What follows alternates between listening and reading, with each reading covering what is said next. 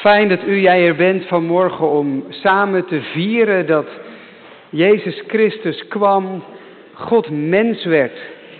Dat er een kindje werd geboren, heel in het klein. Hier in deze kerk dachten we daar gisteravond over na. Eén klein kind, dat is eigenlijk kerst.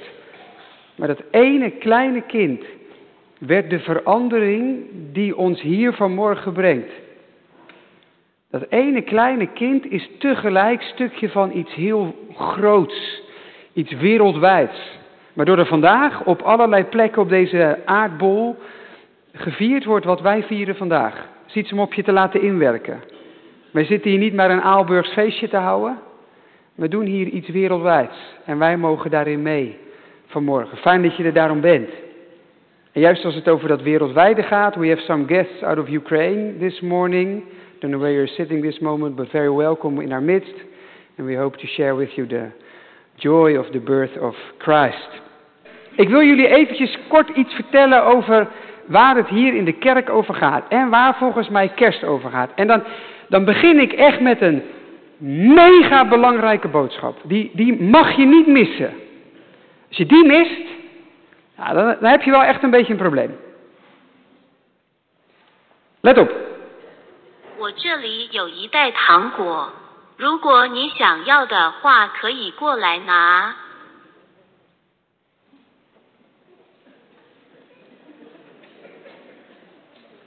Nee? Nou, ik zal het anders proberen. У мене тут мішок цукерок. Ви можете прийти і отримати його, якщо хочете.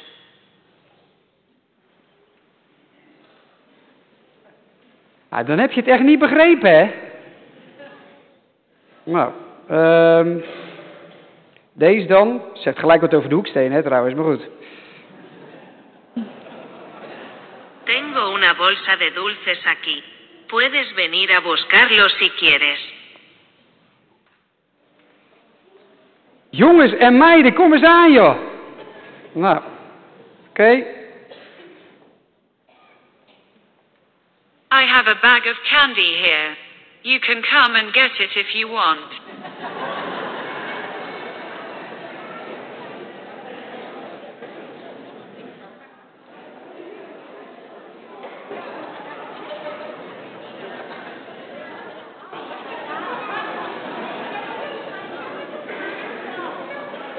Ik heb een zakje snoep hier. Als je wilt, mag je die komen halen. Kom maar, Daaf. Heel goed. Kom. Kom maar. Ja, twee zakjes. Heel goed. Kom maar. Kijk eens. Alsjeblieft. Ja, te laat. Te laat. Ik zei toch, mega belangrijke boodschap, hè?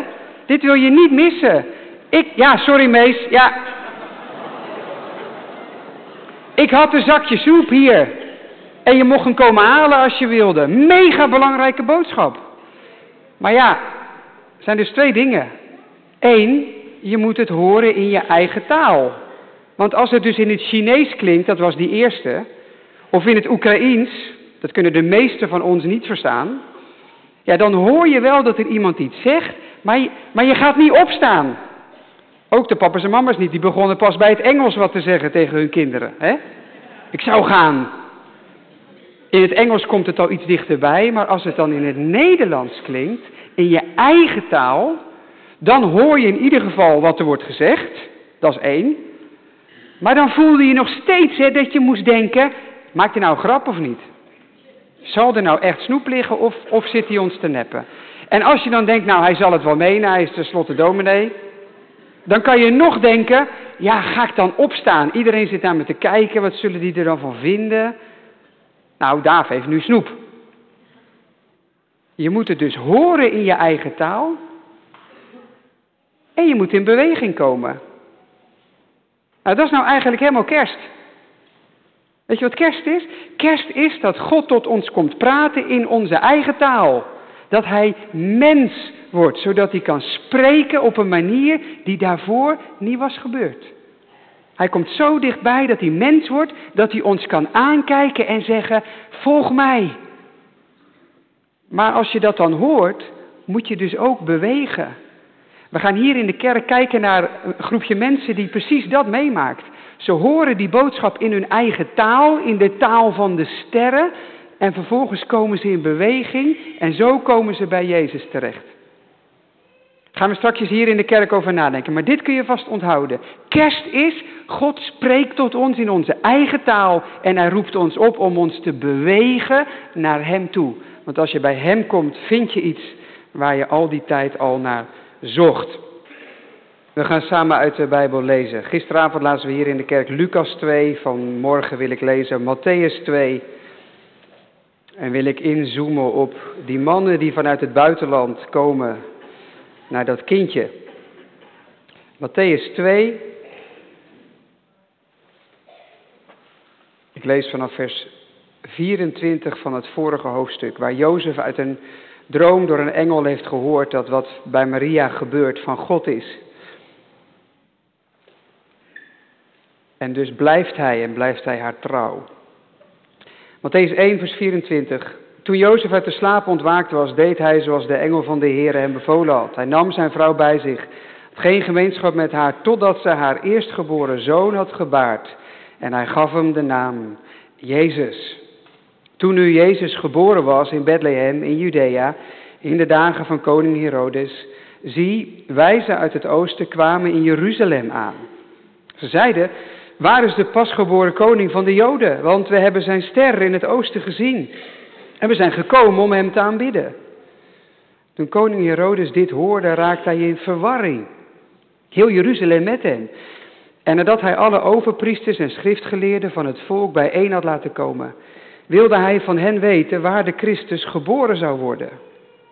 Ze zeiden tegen hem, in Bethlehem, in Judea, want zo staat geschreven door de profeet. En u, Bethlehem, land van Juda, bent beslist niet de minste onder de vorsten van Juda. Want uit u zal de leidsman voortkomen die mijn volk Israël wijden zal. Toen riep Herodes de wijze onopgemerkt bij zich en vroeg hen nauwkeurig naar de tijd dat de ster was verschenen. Hij stuurde hen naar Bethlehem en zei, ga erheen, doe nauwkeurig onderzoek naar dat kind. En als u het gevonden hebt, bericht het mij, zodat ook ik kom om het te aanbidden. En nadat ze de koning hadden aangehoord, gingen ze op weg. En zie, de ster die ze in het oosten hadden gezien, ging hun voor, totdat hij boven de plaats kwam te staan waar het kind was. Toen ze de ster zagen, verheugden ze zich met zeer grote vreugde. En toen ze in het huis kwamen, vonden ze het kind met Maria, zijn moeder, en ze vielen neer en aanbaden het. Ze openden hun schatkisten en brachten hem geschenken, goud, wierook en mirre. En nadat ze door een aanwijzing van God in een droom gewaarschuwd waren om niet terug te keren naar Herodes, keerden ze langs een andere weg terug naar hun land.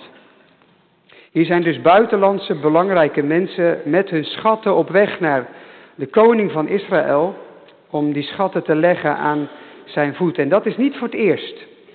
Een paar plekken in de Bijbel vind je dat eigenlijk ook. Het is een soort messiaans patroon. En daarom lezen we ook een stukje uit het Oude Testament, het boek in de Bijbel dat voor het Nieuwe kwam en dat voorzegt wat er gebeuren zal. En we lezen 1 Koningen 10. 1 Koningen 10, waar de koningin van Sheba op weg is naar Salomo om schatten te leggen voor hem neer. 1 Koningen 10. En daar klinkt het zo. Toen de koningin van Sheba het gerucht over Salomo in het verband met de naam van de Heere hoorde, kwam ze om hem met raadsels op de proef te stellen. Ze kwam naar Jeruzalem met een zeer groot gevolg, met kamelen, beladen met specerijen en heel veel goud en edelstenen. Ze kwam bij Salomo en sprak tot hem over alles wat ze op haar hart had. Salomo verklaarde haar al haar vragen. Geen ding was voor de koning verborgen dat hij haar niet kon verklaren. Toen de koningin van Sheba alle wijsheid van Salomo zag en het huis dat hij had gebouwd, het voedsel op zijn tafel, hoe zijn dienaren aanzaten, hoe zijn bedienden klaarstonden, hun kleding, zijn schenkers, zijn brandoffers. Merk je hoe anders het is dan bij Jezus, hè? Heel dat koninklijke gevolg. Alles wat hij bracht in het huis van de Heer, toen ze dat zag, was ze buiten zichzelf. Ze zei tegen de koning, het was de waarheid wat ik in mijn land over uw woorden en uw wijsheid heb gehoord. Maar ik geloofde die woorden niet, totdat ik kwam en met mijn eigen ogen het zag. Zie, nog niet de helft was me verteld. U hebt wat uw wijsheid en welstand betreft het gerucht dat ik had gehoord overtroffen. Gelukkig zijn uw mannen, gelukkig deze dienaren van u, die voortdurend in uw dienst staan en uw wijsheid horen. Geloofd zij de Heere uw God, die behagen in u heeft gehad, door u op de troon van Israël te zetten, omdat de Heere Israël voor eeuwig lief heeft. Daarom heeft hij u tot koning aangesteld, om recht en gerechtigheid te doen. Zij gaf de koning 120 talenten goud, zeer veel specerijen en edelstenen, zo'n grote hoeveelheid specerijen als die de koningin van Sheba aan koning Salomo gaf, is er nooit meer gekomen. Tot zover. Zalig bent u, ben jij als u het woord hoort, bewaart als het woord van God, erover nadenkt, het met je meeneemt, hoe je het nu ook ontvangt en er zo uit leert leven. Amen. Gemeente van de Heer Jezus Christus, one small step for man, but a giant leap for mankind. Een kleine stap voor een mens, een reuzensprong voor de mensheid. Die woorden koos astronaut Neil Armstrong toen hij voet zette op de maan. Eén stap. Zoals de stap die jij zet als jij vanmorgen uit je bed komt. Wat is nou één stap? Zo klein. En toch ging die ene stap over iets heel groots.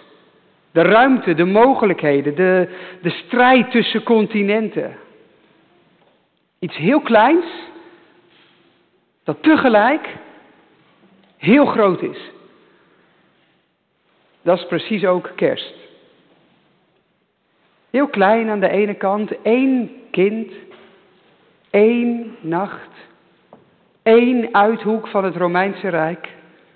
En alleen een paar outsiders als grootste getuigen.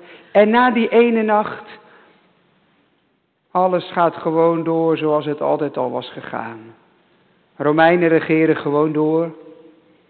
En dat bijzondere kind gaat Israël zelfs verlaten, het vlucht naar Egypte. Wij vieren kerst groots, je bent er vanmorgen. Maar in het jaar nul, onvoorstelbaar klein. Tegelijk, tegelijk is dat kleine iets geworden dat we vandaag wereldwijd vieren. Zit je vandaag niet op je werk, ben je vandaag niet thuis, maar ben je hier. En wat wij hier doen vanmorgen gebeurt op tal van plekken. Wereldwijde feestdag met familie en vrienden. Dat nog altijd alles te maken heeft met het verhaal van de Bijbel. En natuurlijk niet iedereen beseft zich dat vandaag. Maar doe vandaag een rondje over de wereld en je zult je verbazen hoe vaak je Jezus tegenkomt. Denk daar gewoon eens heel even over na. Als iets zo klein begint, één nacht, één kind, één uithoek van het land. In een tijd zonder tv, internet, social media, telefoons. En twintig eeuwen later wordt dat wereldwijd gevierd. Zou dat niet iets zeggen over de geloofwaardigheid ervan? Moet je dan niet goed opletten omdat er misschien meer aan de hand is dan je denkt? Vanuit de Bijbel hoeft dat, dat wereldwijde je ook helemaal niet te verrassen. Dat zit er al helemaal in en het is Matthäus die dat onderstreept. Hoe hij het verhaal van Jezus begint, dat hebben we net gelezen. Maar ook hoe hij het verhaal van Jezus eindigt. Weet je wat Matthäus in zijn boek over Jezus aan het eind zegt? De laatste woorden van Jezus zelf. Ga dan heen, onderwijs al de volken. Matthäus heeft een hele duidelijke agenda. Dit evangelie is niet bedoeld voor één volk, voor één plek. Het is vanaf het allereerste begin bedoeld voor de wereld. Bedoeld om overal ter wereld mensen vanuit het donker te brengen naar het licht. En zo opvallend komen dan die wijzen in beeld. Het is zo ongewoon wat daar gebeurt. Alleen al hun aanwezigheid. Wat doen ze hier? Ze hebben een lange, ingewikkelde reis achter. In een tijd zonder vliegtuigen en auto's. Een reis die je niet maakt voor de lol. Door de woestijn, op je kameel, wekenlang. Iets heeft hen in beweging gekregen. En wat ze dan zeggen als ze in Jeruzalem aankomen, het gaat als een lopend vuurtje door de stad. Waar is de koning van de Joden die hier geboren is? Stel je even voor, heel Jeruzalem heeft geen idee van iets ongewoons. Het leven gaat gewoon zijn dagelijkse gang. En dan komen er een groepje buitenlanders vertellen wat er gebeurd moet zijn. Dus de mensen die er wonen weten van niks. En mensen van ver weg, die komen het hun vertellen. Wonderlijk hè? Hier worden de wijzen uit het oosten verkondigers in Israël. Deze mensen hebben niet de schriften, kennen de verhalen niet, ze lezen niet de profeten, ze zingen niet de psalmen. En zij weten te vertellen wat Israël zelf niet weet. Het is aan schriftgeleerden voorbij gegaan en dat groepje wijzen is het geopenbaard. Buitenlandse zendelingen die de blijde boodschap komen verkondigen. De koning van de Joden is geboren, waar is hij? En dat zal niet de laatste keer zijn. Deze uitdrukking, koning van de Joden in het Matthäus-evangelie, kom je nog één keer tegen. Opnieuw door een buitenlander. Die precies dit op het bordje laat schrijven boven Jezus hoofd aan een kruis, Pilatus. Opnieuw, zijn eigen volk gaat eraan voorbij. En een buitenlander verkondigt veel meer dan dat hij zelf ooit kan begrijpen. Beweging in de Bijbel. Weet je dat dat ook een beweging is in de wereld van vandaag? Jarenlang gingen wij vanuit het Westen, vanuit Europa, de wereld over. We, we zenden zendelingen uit om, om ergens anders te gaan vertellen dat Jezus is geboren, dat hij leeft. En dat doen we nog altijd. En tegelijk, weet je wat je in de zending nu steeds meer ziet gebeuren? De beweging andersom. Dat mensen vanuit Afrika, Latijns-Amerika, dominees uitzenden naar Europa, waar zo weinig mensen meer weten van God. Kunt zomaar een Afrikaan horen zeggen, jullie, jullie gaven ons de Bijbel en je bent hem zelf vergeten.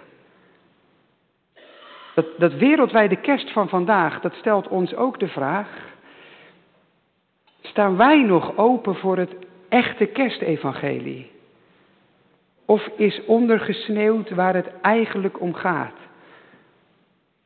De koning die geboren is, van wie ons hele leven behoort te zijn. En ook, dat wereldwijde stelt je ook de vraag, staan wij open voor het werk van God dat gebeurt zonder dat wij daar ook maar iets van zien? Langs andere wegen, op andere manieren dan hoe het gaat of ging bij ons. De geest spreekt alle talen, zingt de lied. Nou, dat is wat hier gebeurt. De weg van God, de weg naar God, kan er zo anders uitzien, afhankelijk van waar je woont en waar je wie je bent. Zoals je veel moslims hoort vertellen dat ze gedroomd hebben over Jezus. Meer dan, denk ik, wij dat doen. Omdat dromen in die cultuur een andere plek hebben. Omdat er in die cultuur geen Bijbel is om Jezus in te vinden. Dat groepje buitenlanders in dit verhaal, dat vertelt je allereerst gelijk al dit. God werkt wereldwijd, eeuwenlang. Hij is bezig met een missie, in allerlei vormen, op allerlei wegen. Die wereldwijde God eren wij vandaag. Dat maakt kerst groots. Wijzen die meer weten van God dan zijn eigen volk. Wonderlijk. Want dat ligt ook helemaal niet voor de hand. Ze kunnen dit helemaal niet weten.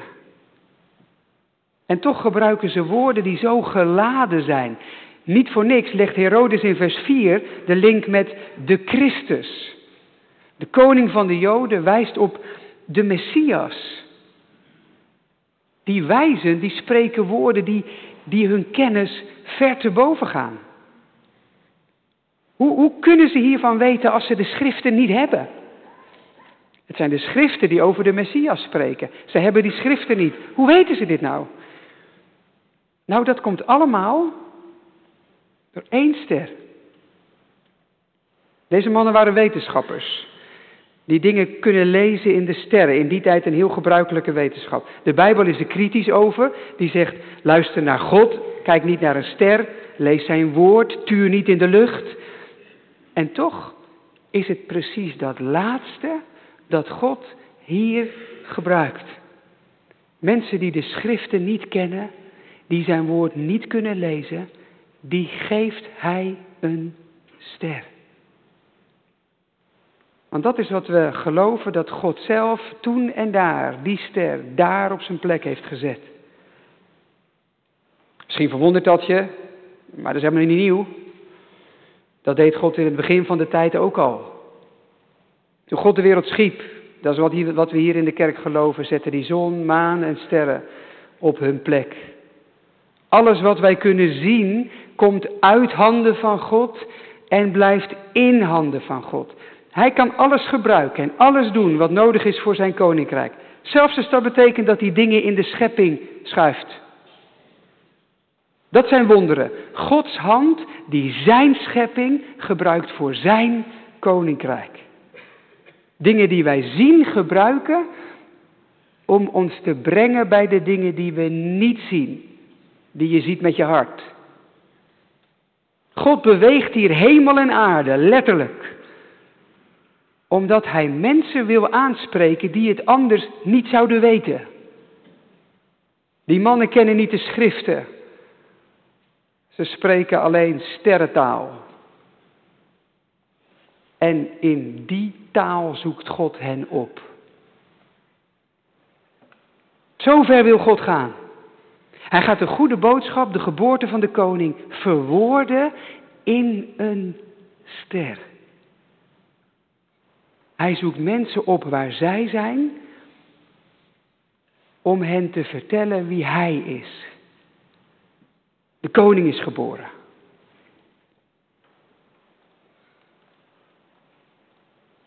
En dat is niet alleen voor de wijze. Dit is de kern van kerst. Het woord is vlees geworden. Het evangelie krijgt vorm. Gods liefde wordt zichtbaar, tastbaar. Zodat wij, die zien en tasten, ervan kunnen weten. Wij, ver weg van huis, het woord van God soms zo op afstand. God zoekt een verloren wereld waar die wereld is. Gaat de taal spreken die die wereld spreekt. Om ons aan te spreken, wordt God wat wij zijn mens. En dan niet maar voor een dagje of voor een week. Jezus Christus komt hier zijn leven leven. Zo intens dat hij hier ook zijn dood zal sterven. Zijn opzoeken van ons gaat zo ver dat hij ons ook in onze zonde ziet, in onze zonde opzoekt, die neemt van onze schouders en ze op de zijne legt. Dat is het diepst van de beweging van kerst die God maakt. God spreekt onze taal, deelt ons leven, draagt onze zonde zelf. Zo machtig, zo mooi. Het volkomen unieke van de wereldgeschiedenis. God wordt mens om ons te brengen waar we anders nooit zouden zijn. God zoekt ons op waar wij thuis zijn om ons te brengen waar Hij thuis is. Dat is kerst. Die ene ster is zoveel meer dan een mooi wonder. Het vertelt het hart van wat wij vieren vandaag. De eeuwige God die al onze categorieën te boven gaat. Die spreekt onze taal. Denk nog even aan dat kindervoorbeeld van voor de preek. Als je een boodschap hoort en je hoort het niet in je taal, dan kun je niet opstaan, zelfs niet als het over snoep gaat. God spreekt onze taal, zodat wij kunnen horen. Hij werd mens. En dat wonder van die ster, ja, dat vinden wij natuurlijk een bizar fenomeen, hè? Boven natuurlijk, en dan gaan we graven. Kan dat wel? Is dat vaker gebeurd? Lees je er ook op andere plekken over? Weet je, het grootste wonder van het verhaal is helemaal niet die ster. Het grootste wonder is dat die mannen op pad gaan. Op reis naar waar dat kindje is, want zo normaal is dat helemaal niet. Kijk maar naar de schriftgeleerden en de overpriesters, of koning Herodes zelf. Het gerucht dat de koning is geboren heeft hem bereikt. Hij legt zelf de link naar de Messias. Gauw raadpleegt hij mensen die ervan afweten, die thuis zijn in de schriften. En het antwoord is niet moeilijk. Zij geven het wonder woorden. Ze geven de schriften bij de ster. Micha 5, vers 2. Bethlehem, Judea. Dat kleine dorpje, daar zal het gebeuren. Daar wordt geboren die Israël wijden zal. Trouwens mooi hè? Hoe dit verhaal maar weer onderstreept. Een wonder kan niet zonder een woord. De wijzen hadden het wonder gezien en dat bracht hen wel in beweging, maar het bracht hen niet bij Jezus. Ze zijn wel in Jeruzalem, maar ze hebben Jezus nog niet gevonden. Jezus is niet waar zij hem hadden verwacht. Om Jezus te vinden heb je meer nodig dan het wonder. Het woord ging open. De ster kreeg schrift eronder. En zo kwamen ze in Bethlehem. Zo kwamen ze bij Jezus. Als dat woord heeft geklonken, komt die ster weer tevoorschijn. Als de schriften zijn opengegaan, leidt de ster hen naar het kind. Zo gaat het nog altijd. Ik weet niet hoe je hier zit, of je gewend bent aan het evangelie of helemaal niet, of je op zoek bent of helemaal niet. Het gaat zo nog altijd. Misschien voel jij ook wel, ik denk dat er meer is tussen hemel en aarde. Ik geloof ook wel echt. Gebeurt te veel om allemaal toevallig te zijn. Er moet iets meer bestaan. Wonderlijke gebeurtenissen in je leven of bij anderen. En die doen je ergens denken, ik denk dat er op een bepaalde manier, ik weet niet hoe, aan de touwtjes wordt getrokken. Er moet iets zijn. Maar weet je, als je dat vermoeden niet laat vullen door woorden, door een verhaal, door de Bijbel, dan blijft het een, vaag gevoel. Er zal wel iets zijn.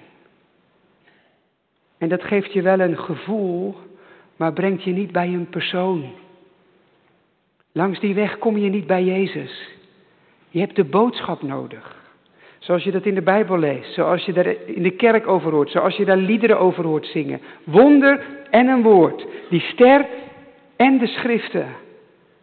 Wat goed dat je er bent vandaag. Laat het bijzondere van kerst vullen door die woorden. De woorden van God. Je kunt niet leven met God op basis van een bijzondere ervaring of een fijn gevoel. Momenten die meer dan toevallig zijn. Laat het mooie van vandaag niet op zichzelf staan. Ontvang het wonder, lees het woord, zie die ster en hoor de schriften. Dat brengt je bij Jezus. Precies zoals met die mannen gaat. Nou ja, dat brengt je bij Jezus, misschien moet ik het zo zeggen. Zo word je de weg naar Jezus gewezen. Want hoe reageer je op het wonder en het woord? Die schriftgeleerden zien wel het wonder. Hoe komen die buitenlanders anders voor hun neus? Ze hebben zelfs ook het woord. Ze zijn thuis in de schriften vanaf hun vroegste jeugd. En toch willen ze niet in beweging. De urgentie dringt niet door. Ze blijven waar ze zijn. Die wijzen moesten honderden kilometers reizen. De schriftgeleerden hooguit tien. En toch blijven de laatste zitten. Echt belangrijk is, dan horen ze dat later wel. Dat is ook wel heftig, hè? Je kunt vanmorgen alles weten wat je nodig hebt voor kerst en toch niet bij Jezus komen. De wijze wel. Na het woord neemt het wonder hen opnieuw bij de hand. Die ster die leidt hen naar Bethlehem en naar het kind. Totaal niet die context die bij die koningin van Seba en bij Salomo dus wel klinkt. Hè? Geen paleis, geen troon, geen hofhouding, geen entourage. Weet je wat ze vinden? Hou je vast. Een tienermeisje en een baby. En het is voor de wijze genoeg. Schitterend, dit is hun koning en ze vallen gelijk op hun knieën. Is toch even in je hoofd halen, hè? gewoon probeer het zichtbaar te maken voor jezelf. Even dat tafereel. Vooraanstaande wetenschappers. Met hun gezicht op de grond voor een dreumes. Een kwijlend kindje, babytje. En zij aanbidden dat kind als hun koning. Schatkisten gaan open, geschenken komen tevoorschijn. Met hun houding en hun bezit zeggen ze, hij is het waard. Een baby bij een tienermoeder in een of ander huis achteraf. Schitterend plaatje. En ook hiermee zie je dat wereldwijde van kerst vol in beeld. God is koning geworden. En van de hele wereld heen zullen mensen komen om dat kind te aanbidden. Ze zullen goud en zilver leggen voor zijn voet. Gebeurt niet voor het eerst. Ik zei dat al met de schriftlezing. Zal ook niet voor het laatst gebeuren. We hebben gelezen waar het eerder was. Die koningszoon, opnieuw een zoon van de koning zelf, Salomo. Zoon van de grote koning David, dat is een van de grootste koningen in de Bijbel. Salomo moet het werk van zijn vader gaan afmaken. Hij moet de tempel bouwen, het huis van God. Hij moet vrede brengen. En God geeft hem daar wijsheid voor, hoogstpersoonlijk. Salomo is een koning zoals er geen ander is. En het gerucht over Salomo gaat over de hele wereld. Niet alleen over Salomo trouwens. Zo tekenend lazen we in vers 1 het gerucht over Salomo in verband met de naam van de Heer. Met andere woorden, Salomo is het lijntje naar God. En die koningin van Sheba doet precies hetzelfde als de wijze. Ze gaat op weg. Ook zij neemt van alles mee. Goud, specerijen. Het gaat allemaal mee op weg naar de koning. Maar waar de wijzen binnenkomen en een baby aanbidden, daar moet deze koningin eerst nog even testen. Ze heeft wat langer nodig. Even kijken of dat gerucht wel klopt. Ze vraagt hem van alles en krijgt antwoord. Ze kijkt naar van alles en ziet overweldigend bewijs. Toen ze thuis was, dacht ze eigenlijk, nou, sterke verhalen. Toen ze ging, zag ze dat het waar was en klopt. En dan aanbidt ze de koning met woorden die je van een buitenlander nooit zou verwachten. Iemand die de schriften niet kent, die zegt hier, gelooft zij de Heere uw God die behagen in u had door u op de troon van Israël te zetten. Hij heeft u voor eeuwig lief, hij heeft u tot koning ingesteld. U mag recht en gerechtigheid doen. En al dat goud, al die kamelen worden afgeladen, het wordt neergelegd. En Salomo wordt aanbeden als koning. Salomo zou alleen niet toekomen aan zijn hoogste roeping. Recht en gerechtigheid, echte vrede. Hij komt er niet toe. Aan het eind zal hij struikelen. De wijzen vervullen dat verhaal. Ze doen wat die koningin deed. Ze nemen hun goud en specerijen mee. Ze vinden de koning en aanbidden hem met hun woorden en hun bezit. En dat wat die koningin en de wijze doen. Zegt zoveel. Het is een, een plaatje van iets veel groters dan dat moment alleen. Het is een messiaans visioen. Een werkelijkheid die op andere plekken op Christus wordt betrokken. Weet je wat wij geloven hier in de kerk, ook vandaag? Mag je gek vinden, maar het is niet anders. De hele wereld zal komen en vallen op hun knieën voor de koning van Israël. De stad van God zal het hart van de wereld zijn. Heidenvolken zullen heel hun vermogen brengen naar de koning. En met goud en wierook zal de wereld de loffelijke daden van de Heer vertellen. Jezaja. Wat de wijzen doen bij dat kleine kindje, weet je wat wij hier geloven? Dat gaat wereldwijd gebeuren. Door de tijd heen zie je er al stukjes van. Als mensen in hun eigen leven of bewegingen Jezus erkennen als Heer en hun leven leggen aan zijn voeten. En in het einde van de tijd, misschien nu wel, gaat het toenemen. Zal de God van Israël laten zien dat hij het hart van de geschiedenis is. Zal zijn zoon, Jezus Christus, wereldwijd worden aanbeden. En niemand, hoe je hier ook zit, niemand zal dat dan weerstaan. Daarom heeft God hem ook bovenmate verhoogd, Filippenzen. Heeft hem een naam geschonken boven alle naam. Opdat in de naam van Jezus elke knie zich zou buigen en elke tong zou beleiden. Jezus Christus is Heer tot aanbidding van de Vader. Gemeente kerst staat niet op zichzelf. Wij vieren vandaag geen geïsoleerd feestje. De wijzen zijn niet maar een paar figuren in een scène. Ze wijzen ons op zoveel meer. Kerst is de vervulling van wat was en het begin van wat zal komen. Een wereldwijd kerstfeest dat vandaag al een beetje wordt gevierd en volledig zal losbarsten als de koning komt.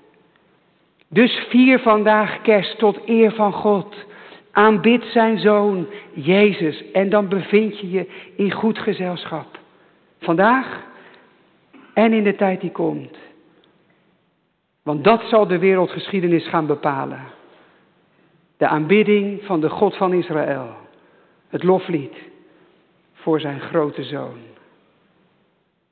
Dus jubel het uit. De Heer regeert. Wees blij. Verhef je stem. Zing als de schepping juicht. Aanbiddend voor hem buigt. Een vreugdelied voor hen. Halleluja. Amen.